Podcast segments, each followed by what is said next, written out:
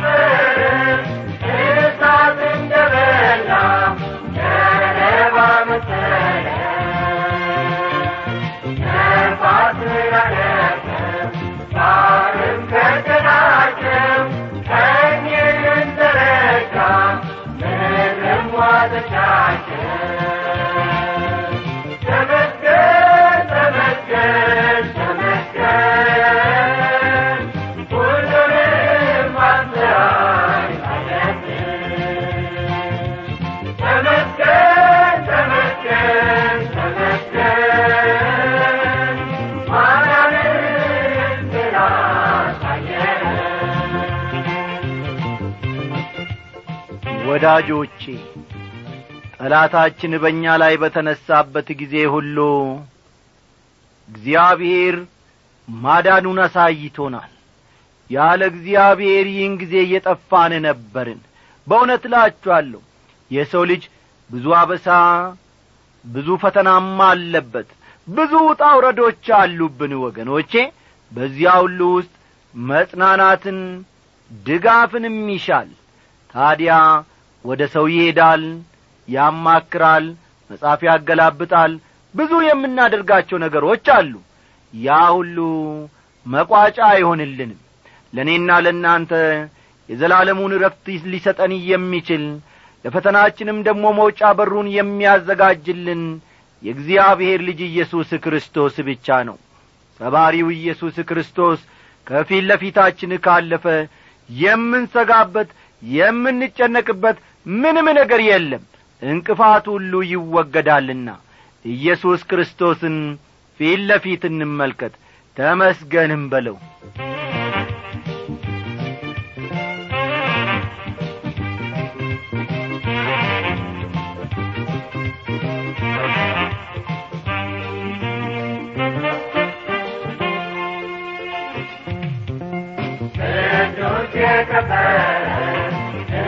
Manjana.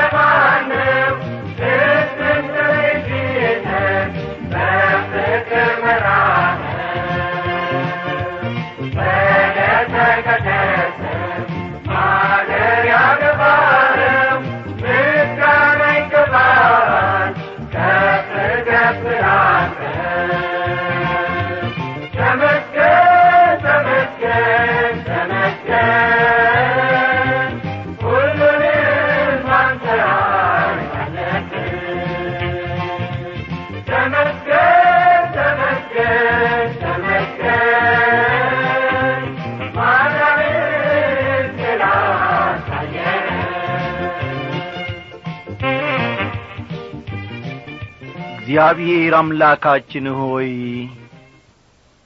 ማዳንህን ደግሞ ለባሪያዎች ያሳይተሃልና እናመሰግንሃለን።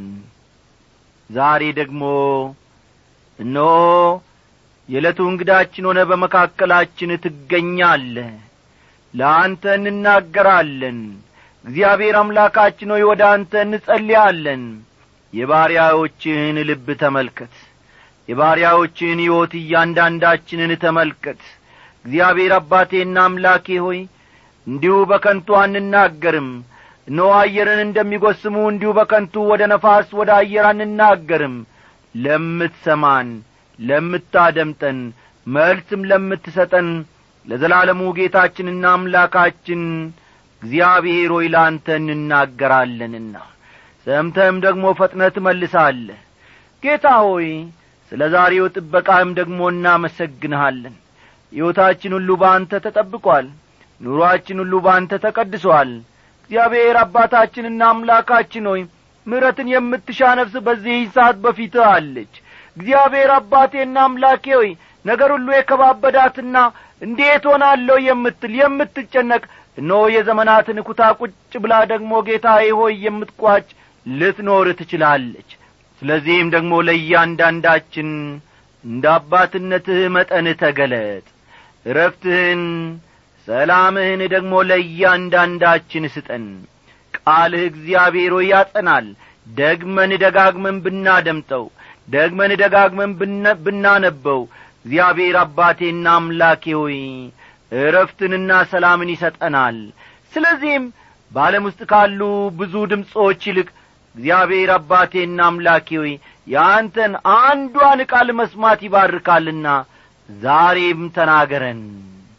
ዛሬም ተናገረን እግዚአብሔር አምላካችን ሆይ ከበደላችን የተነሣ ከጥመታችንም የተነሣ አትፍረድብን። እግዚአብሔር ሆይ እንደኛ ሐሳብ እንደኛ ጌታዬ ሆይ ፍላጎት ሳይሆን እንደ አንተ ፈቃድ እግዚአብሔር አምላኬ ሆይ ሕዝብህን እንድትመራ እንለምንሃለን። በአንተ ፈቃድ ሕዝብህን ምራ እግዚአብሔር አባት ሆይ። እባክህ የሥጋችንን ፈቃድ እየተከተልን እንዳንወድቅ እየየም እንዳናበዛ እግዚአብሔር አምላኬ ሆይ ጠላት ዲያብሎስ እንዳያገኝን አንተ ቅደመን። አንተ ቅደመን ጌታ ኢየሱስ ክርስቶስ። በዚህች ምሽት ደግሞ ለእያንዳንዳችን የሚረባ ማድ አለህና ከዚህ መንፈሳዊ ማድህ ደግሞ እያንዳንዳችንን መግበን በሰማነው በተማርነው እውነት እንድንኖር እግዚአብሔር ሆይ ይርዳን። ያቃተን ትልቁ ነገር ይሄ ነውና ሰሚዎች ብቻ ሆነናል። እግዚአብሔር አባቴና አምላኬ ሆይ እንኳን ለሌሎች ለራሳችንም መትረፋ አቅቶናልና እግዚአብሔር ሆይ እባክህ እንደ በለሲቱ ቅጠል ብቻ እንዳንሆን ፍሬ የሚገኝብን እግዚአብሔር ሆይ ለሌሎችም የምንተርፍ ሰዎች አድርገን በደላችንን ሁሉ ይቅር በለን። ስለ ሰማህን ጸሎታችንንም ደግሞ ስላደመጥክ ክበር ተመስገን። በጌታችን በመድኃኒታችን በኢየሱስ ክርስቶስ ስም አሜን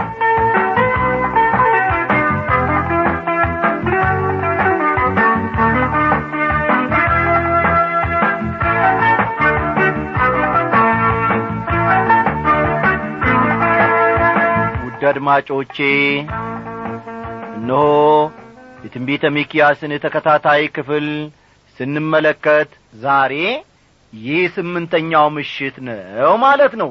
እንግዲህ በዚህ ሁሉ ውስጥ እግዚአብሔር አምላካችን ከዚህ መጽሐፍ ብዙ ቁም ነገሮችን እንዳስተማረን እናንተም ደግሞ በጌታ መንፈስ ቅዱስ አማካኝነት ብዙ ታላላቅ ነገሮችን እንደ ገበያችው እኔ አምናለሁ።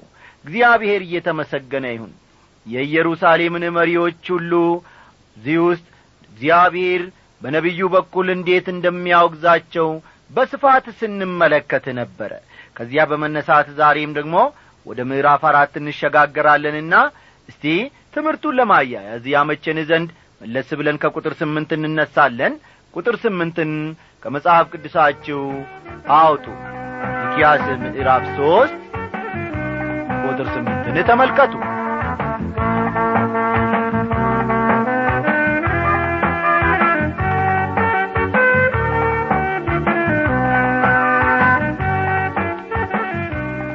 ወዳጆቼ በሚኪያስ የነበሩ የሐሰት ነቢያት ሕዝቡ ወደ እግዚአብሔር እንዲመለስ ሳይሆን መልካም ነገር እየመጣ ነው እያሉ ሕዝቡን ወደ ተሳሳተ አቅጣጫ ይመሩት ነበረ።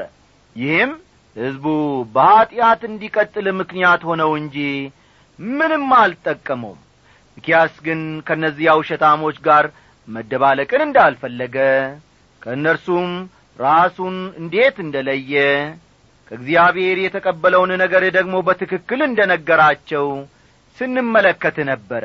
ቁጥር ስምንት እንዲህ ይላል እኔ ግን በደሉን ለያዕቆብ ኀጢአቱንም ለእስራኤል ነግር ዘንድ በእግዚአብሔር መንፈስ ኀይልንና ፍርድን ብርታትንም ተሞልቻለሁ ይላል። እንዴት ዐይነት ድፍረት ነው! እግዚአብሔር የሚነግረንን እግዚአብሔር የሚናገረንን ወገኖቼ በመንፈስ ቅዱስ ኀይል ተሞልተን በድፍረት ለመናገር ለሕዝቡም ለማቅረብ ደግሞ ወኔን ይጠይቃል። ሰዎች ቢጠሉኝም ይጥሉኝ እኔ ግን ከእግዚአብሔር እየተቀበልኩትን ብቻ አስተላልፋለሁ ማለትን መቻል በራሱ ትልቅ ውሳኔ ነው። ለዚህም ነው ሚኪያስ የእግዚአብሔር መንፈስ እየመራኝ እንደሆነ አውቃለሁ። ስለሆነም ሌሎች የፈለጉትን ይናገሩ። እኔ ግን እግዚአብሔር የሚነግረኝን ብቻ እናገራለሁ ነው የሚለው። ሚኪያስ በእግዚአብሔር መንፈስ ወኔ ተሞልቶ። ቁጥር ዘጠኝ ፍርድን የምትጠሉ እን ነገርንም ሁሉ የምታጣምሙ እናንተ ያዕቆብ ቤት አለቆችና የእስራኤል ቤት ገዦች ሆይ እባካችሁ ይህን ስሙ ይላቸዋል። የምነግራችኋለኝና እባካችሁ አድምጡኝ ካለ በኋላ የሕዝቡን ኀጢአት እንዲህ በማለት ይዘረዝራል። ሚኪያስ ቁጥር አስርና አስራ አንድን ተመልከቱ። ጽዮንን በደም ኢየሩሳሌምንም በኀጢአት ይሠራሉ። አለቆቿ በጉቦ ይፈርዳሉ። ካህናቶቿም በዋጋ ያስተምራሉ። ነቢያቶቿም በገንዘብ ያሟርታሉ። ከዚህም ጋር እግዚአብሔር በመካከላችን አይደለምን? ክፉ ነገር ምንም አይመጣብንም እያሉ በእግዚአብሔር ይታመናሉ ይላል። አለቆቿ በጉቦ ይፈርዳሉ ካህናቶቿም በዋጋ ያስተምራሉ ነቢያቶቿም በገንዘብ ያሟርታሉ ይላል። ሁሉንም አንድ የሚያደርጋቸው ደግሞ ስግብግብነታቸው ነው። ተመልከቱ እነዚህን ሰዎች ወይም መሪዎች አንድ የሚያደርጋቸው ስግብግብነታቸው ነው ይህን ሁሉ ሲያደርጉ እግዚአብሔርን ግምት ውስጥ እንኳን አላስገቡትም። ሕዝቡንም ግምት ውስጥ አላስገቡትም። ይልቁንም የፈለጉት ነገር ላይ ለመድረስ መወጣጫ መሰላል ነው ሕዝቡን ያደረጉት። ሲቪልም ሆነ ሃይማኖታዊ ያንድ አገር አስተዳደር ከተበላሸ በዚያ አገር ውስጥ ውጤታማ መንግሥት አለ ማለት አይቻልም። ሚኪያስ የሚያስተላልፍልን መልእክትም ይኸው ነው።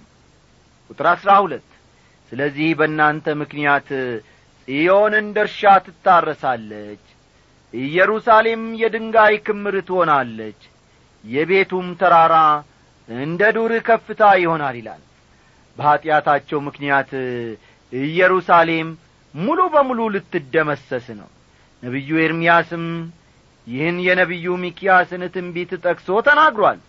ይህም ትንቢቱን ይበልጥ ያጸናዋል ነህምያ ከምርኮ መልስ ወደ ኢየሩሳሌም በተመለሰ ጊዜ ከተማዋ ፈራርሳ የፍርስራሽና የቆሻሻ ክምር ሆና ነበር ያገኛት። እንደ ገና መገንባት ትችላለች ተብሎ የማይታሰብበት ደረጃም ላይ ደርሳ ነበር። ታልሙድ የተባለው የአይሁዶች ታሪካዊ ዘገባ መጽሐፍ እንደሚነግረን በሰባ ዓመተ ምረት ሮማውያን ኢየሩሳሌምን በወረሩበት ጊዜ አንድ ሮማዊ ባለሥልጣን የመቅደሱን መሠረት ጨርሶ ለማጥፋት በማለት አሳርሶት ነበር ይላል። አንዳንድ የመጽሐፍ ቅዱስ ምሁራን ይህን መቀበል እንደሚያዳግታቸው ቢናገሩም ናቡከደነጾርም ሆነ ሮማዊው ቲተስ ይህን ለማድረግ አቅም የሚያንሳቸው አልነበሩምና በበኩሌ እውነትነቱን እኔ እቀበላለሁ። ዛሬም ቢሆን ኢየሩሳሌም ያለፈ ዘመን ውድመት እየታየባት ነው። ዛሬም ቢሆን የነቢዩ ሚኪያስ ትንቢት ፍጻሜን ማየት ይቻላል። እግዚአብሔር ስለዚህ ድንቅ አሰራሩ ለዘላለም ይክበር ይመስገን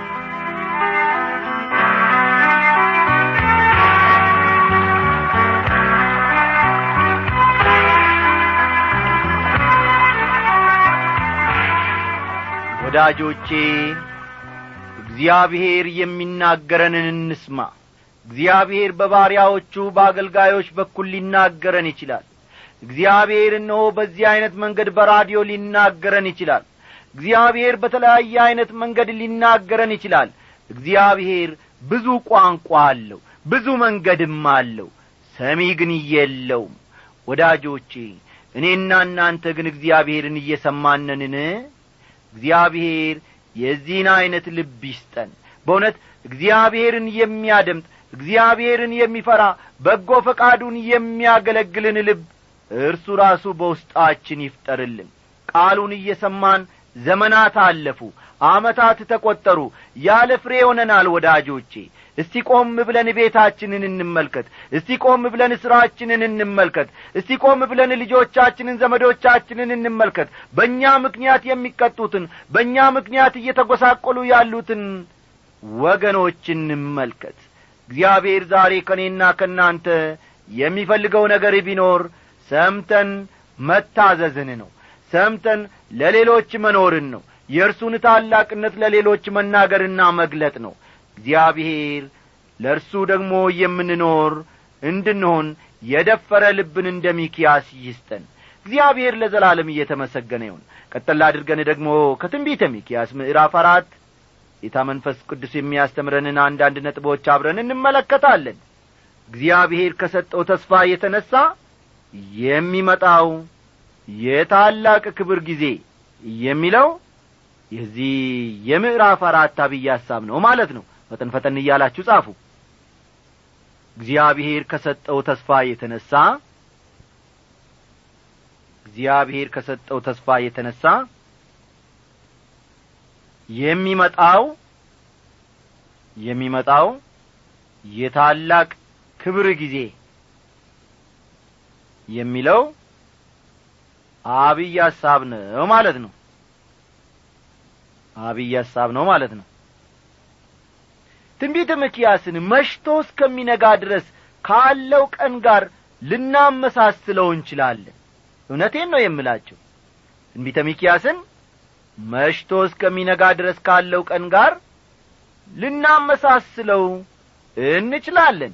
አይሁዳውያን ቀን የሚሉት ጠዋት ፀሐይ ወጥታ እስከምትጠልቅ ያለውን ጊዜ ነው። አስተዋላችሁ? አይሁዳውያን ቀን የሚሉት ጠዋት ፀሐይ ወጥታ ጠዋት ፀሐይ ወጥታ እስከምትጠልቅ እስከ ምሽት ድረስ ያለውን ጊዜ ነው። የፍርድና የመከራ ጊዜ በሌሊት ሲመሰል ልብ በሉ የፍርድና የመከራ ጊዜ ደግሞ በሌሊት ሲመሰል የበረከትና የመጐምኘት ጊዜ ደግሞ በቀን ይመሰላል የፍርድና የመከራ ጊዜ በሌሊት ሲመሰል የበረከትና የመጐምኘት ጊዜ ደግሞ በቀን ይመሰላል። በፍርድ ጨለማ ውስጥ እያሉ እንኳ እግዚአብሔር በየጊዜው የብርሃንን ጨረር ሲፈነጥቅላቸው ኖሯል። ስለሚመጣው ክብር ነቢዩ ሚኪያስ የሚናገረውን ከምዕራፍ አራትና ከምዕራፍ አምስት በስፋት እንመለከታለን። የመጨረሻው ቀን ትንቢቶችን በተመለከተ እስቲ ከቁጥር አንድ እንመልከት። ይህ የመጨረሻው ቀን ትንቢቶች የሚል ይሆናል። የመጨረሻው ቀን ትንቢቶች ይላል። በመጨረሻውም ዘመን የእግዚአብሔር ቤት ተራራ በተራሮች ራስ ላይ ጸንቶ ይቆማል። ከኰረብቶችም በላይ ከፍ ከፍ ይላል አሕዛብም ወደ እርሱ ይጐርፋሉ ሲል ይናገራል። ይህ አስደናቂ ትንቢት ከመሆኑም ባሻገር ምናልባት ከትንቢተ ኢሳይያስም ምዕራፍ ሁለት ጋር ይመሳሰልባችሁ ይሆናል። በሚኪያስም ሆነ በኢሳይያስ የተጠቀመው አንዱ እግዚአብሔር እንደ መሆኑ መጠን አንዱ ነቢይ ከሌላው ነቢይ ገለበጠው ከማለት ይልቅ ለሁለቱም ነቢያት እግዚአብሔር ተመሳሳይ መልእክትን ሰጣቸው ማለቱ የሚያዋጣና ትክክለኛ ይመስለኛል። ከጠቃሚነቱና ከአስፈላጊነቱ አንጻር መልእክቱ በድጋሚ መነገሩ ተገቢ ሆኖ ተገኝቷል። በመጨረሻም ዘመን ይላል ከኢየሩሳሌም በናቡከደነጾር መደምሰስ ባሻገር በሮማውያን ከሚመጣው ጥፋት ባሻገር ሚኪያስ የመጨረሻውን ዘመን ይመለከታል። መጽሐፍ ቅዱስ የመጨረሻው ዘመን የሚለው አስተውሉ። መጽሐፍ ቅዱስ የመጨረሻው ዘመን ብሎ የሚናገረው ታላቁ መከራ የሚጀምርበትን ጊዜ እንደሆነ ከዚህ ቀደም በስፋት ተነጋግረንበታል። በእስራኤል ላይ ድቅድቅ ጨለማ በበረታ መጠን ከዚያ ባሻገር የሚጠብቃት ክብርና ደስታ የዚያኑ ያክል ብሩህ ይሆናል። የእግዚአብሔር ቤት ተራራ በተራሮች ራስ ላይ ጸንቶ ይቆማል። ከኰረብቶችም በላይ ከፍ ከፍ ይላል ይላል። ተራራ የሚለው ቃል እንደ አገባቡ ቃል በቃል ሊወሰድ ይችላል። በምሳሌያዊ መልኩም ሊወሰድ ይችላል። ለምሳሌ ያክል ዳንኤል በምሳሌያዊ መልኩ ሲጠቀምበት እጅ ምሳ አይነካው። ድንጋይ ከተራራው ተፈንቅሎ ከብረትና ከሸክላ የሆነውን የምስሉን እግሮች ሲመታና ሲፈጫየ ይላል። ቀጠል ሊያደርግና የዚያን ጊዜም ብረቱና ሸክላው ናሱና ብሩ ወርቁም በአንድነት ተፈጨ። በመከርም ጊዜ በአውድማ ላይ እንዳለብቅ ሆኖ ነፋስም ወሰደው። ቦታውም አልታወቀም ምስሉንም የመታ ድንጋይ ታላቅ ተራራ ሆነ። ምድርንም ፈጽሞ ሞላ ይላል ዳንኤል ምዕራፍ ሁለት ቁጥር ሰላሳ አራትና ሰላሳ አምስትን ተመልከቱ። ያ ድንጋይ የሚወክለው ወደ ፊት ይመጣል ብለን የምንጠብቀውን ክርስቶስን ነው። ምስሉን የመታ ድንጋይ ተራራ ሆነ ምድርንም ፈጽሞ ሞላ ይላል ዳንኤል ሁለት ቁጥር ሰላሳ አራትና ሰላሳ አምስትን ተመልከቱ ትንቢተ ዳንኤል ምዕራፍ ሁለት ቁጥር ሰላሳ አራትና ሰላሳ አምስት። ያ ድንጋይ የሚወክለው ተመልከቱ እዚህ ላይ። ያ ድንጋይ የሚወክለው ወደ ፊት ይመጣል ብለን የምንጠብቀውን ክርስቶስን ነው። አስተዋላችሁ አይደን ወደ ፊት ይመጣል ብለን የምንጠብቀውን ክርስቶስን ይወክላል ማለት ነው ድንጋዩ። ምስሉን የመታ ድንጋይ ተራራ ሆነ ምድርንም ፈጽሞ ሞላ ይላል። ተራራው ወደ ፊት በዚህ ምድር የሚመሠረተው የኢየሱስ ክርስቶስ መንግሥት ነው። እዚህ ላይ ሚኪያስ እየተናገረ ያለው ስለ ኢየሩሳሌም ነው። ኢየሩሳሌም የተመሠረተችው ኮረብታማ ወይም ተራራማ ቦታ ላይ ነው። የክርስቶስ የሺህ ዓመት መንግሥት የሚመሠረተውም እዚያ ነው። ወደ ፊት ኢየሩሳሌም የምድራችን ዋና ከተማ ትሆናለች ወገኖቼ። አስተዋላችሁ? ወደ ፊት ኢየሩሳሌም የምድራችን ዋና ከተማ ትሆናለች። ቁጥር ሁለትን ተመልከቱ።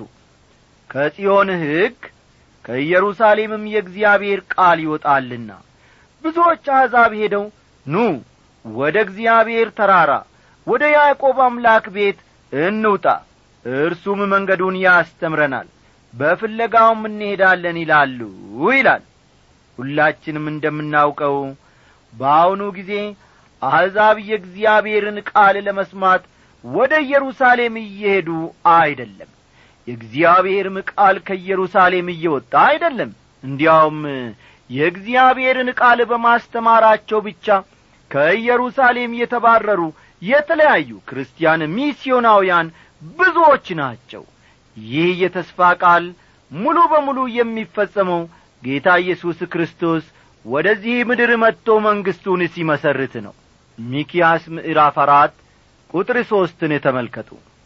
በብዙዎችም አሕዛብ መካከል ይፈርዳል። በሩቅም ባሉ በብርቶች አሕዛብ ላይ ይበይናል። ሰይፋቸውንም ማረሻ ጦራቸውንም ማጭድ ለማድረግ ይቀጠቅጣሉ። ሕዝብም በሕዝብ ላይ ሴፍ አያነሳም ከእንግዲህም ወዲህ ሰልፍ አይማሩም ይላል። በብዙዎችም አሕዛብ መካከል ይፈርዳል ሲል ይናገራል። ይህም ቢሆን የሚያመለክተው መሲህ ኢየሱስ ክርስቶስ ገዢና ባለሥልጣን እንደሚሆን ነው። ዳኝነት ፍለጋ አሕዛብ ጉዳዮቻቸውን ይዘው ወደ እርሱ ይመጣሉ። ሰይፋቸውንም ማረሻ ጦራቸውንም ማጭድ ለማድረግ ይቀጠቅጣሉ ይላል። ይህ ጥቅስ በተባበሩት የዓለም መንግሥታት ግርግዳ ላይ በትልቁ ተጽፎ ይነበባል። ይሁን እንጂ ያለ ቦታው እንደ ተቀመጠ አስባለሁ። ይህንን ከዚህ ቀደም ተመልክተናል። ምክንያቱም ዛሬም ቢሆን አሕዛብ እርስ በርስ እየተዋጉ ነው እርስ በርስ እየተጨራረሱ ነው። ይህ ቃል ተፈጻሚነት የሚያገኘው ጌታ ኢየሱስ ክርስቶስ ወደዚህ ምድር ሲመለስ ብቻ ነው የሰላም ንጉሥ ሲመጣ ያኔ ሰላም ይኖራል። ያ እስኪሆን ድረስ በማንኛውም መልኩ ዝግጁ መሆን እንጂ መዘናጋት ወይም መሳሪያችንን መጣላ አይኖርብንም። ጌታ ኢየሱስ ሲናገር ኀይለኛ ሰው ጋሻና ጦር ይዞ የራሱን ግቢ ቢጠብቅ ያለው ገንዘብ በሰላም ይሆናል ይላል። ሉቃስ አሥራ አንድ ቁጥር ሀያ አንድን ተመልከቱ። ሉቃስ ምዕራፍ አሥራ አንድ ቁጥር ሀያ አንድ ቁጥር አራትን እስቲ እናንብብ። የሰራዊት ጌታ የእግዚአብሔር አፍም ተናግሮአልና ሰው እያንዳንዱ ከወይኑና ከበለሱ በታች ይቀመጣል የሚያስፈራውም የለም ይላል። ታዲያ በአሁኑ ጊዜ ይህ ትንቢት በእስራኤል ተፈጽሟል ብላችሁ ታስባላችሁን እንደዚያ ካሰባችሁ በፍጹም ተሳስታችኋል። ዛሬም ቢሆን ሕዝቡ በፍርሃትና ሽብር ውስጥ ነው ያለው። ክርስቶስ መጥቶ መንግሥቱን ሲመሰርት ግን ፍርሃት ብሎ ነገር አይኖርም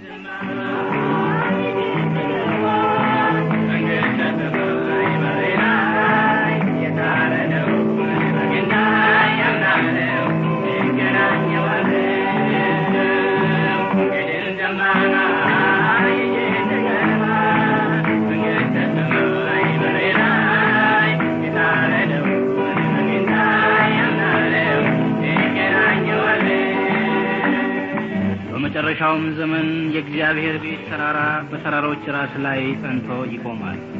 ከኮረብቶችም በላይ ከፍ ከፍ ይላል። አሕዛብም ወደ እርሱ ይጐርፋሉ ከጽዮን ሕግ ከኢየሩሳሌምም የእግዚአብሔር ቃል ይወጣልና። ብዙዎች አሕዛብ ሄደው ኑ ወደ እግዚአብሔር ተራራ ወደ ያዕቆብ አምላክ ቤት እንውጣ። እርሱም መንገዱን ያስተምረናል በፍለጋውም እንሄዳለን ይላሉ። በብዙዎችም አሕዛብ መካከል ይፈርዳል በሩቅም ባሉ በብርቶች አሕዛብ ላይ ይበይናል። ሰይፋቸውንም ማረሻ ጦራቸውንም ማጭድ ለማድረግ ይቀጠቅጣሉ። ሕዝብም በሕዝብ ሰይፍ አያነሳም። ከእንግዲህ ወዲህ ሰልፍ አይማር የሰራዊት ጌታ የእግዚአብሔር አፍም ተናግሮአልና ሰው እያንዳንዱ ከወይኑና ከበለሱ በታች ይቀመጣል። የሚያስፈራውም የለም። ሕዝብም ሁሉ እያንዳንዱ በየአምላኩ ስም ይሄዳል። እኛም በአምላካችን በእግዚአብሔር ስም ለዘላለም እንሄዳለን። አሜን።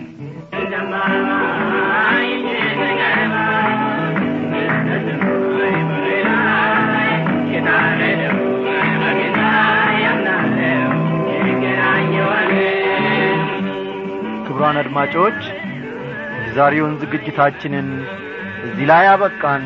ደህና አደሩ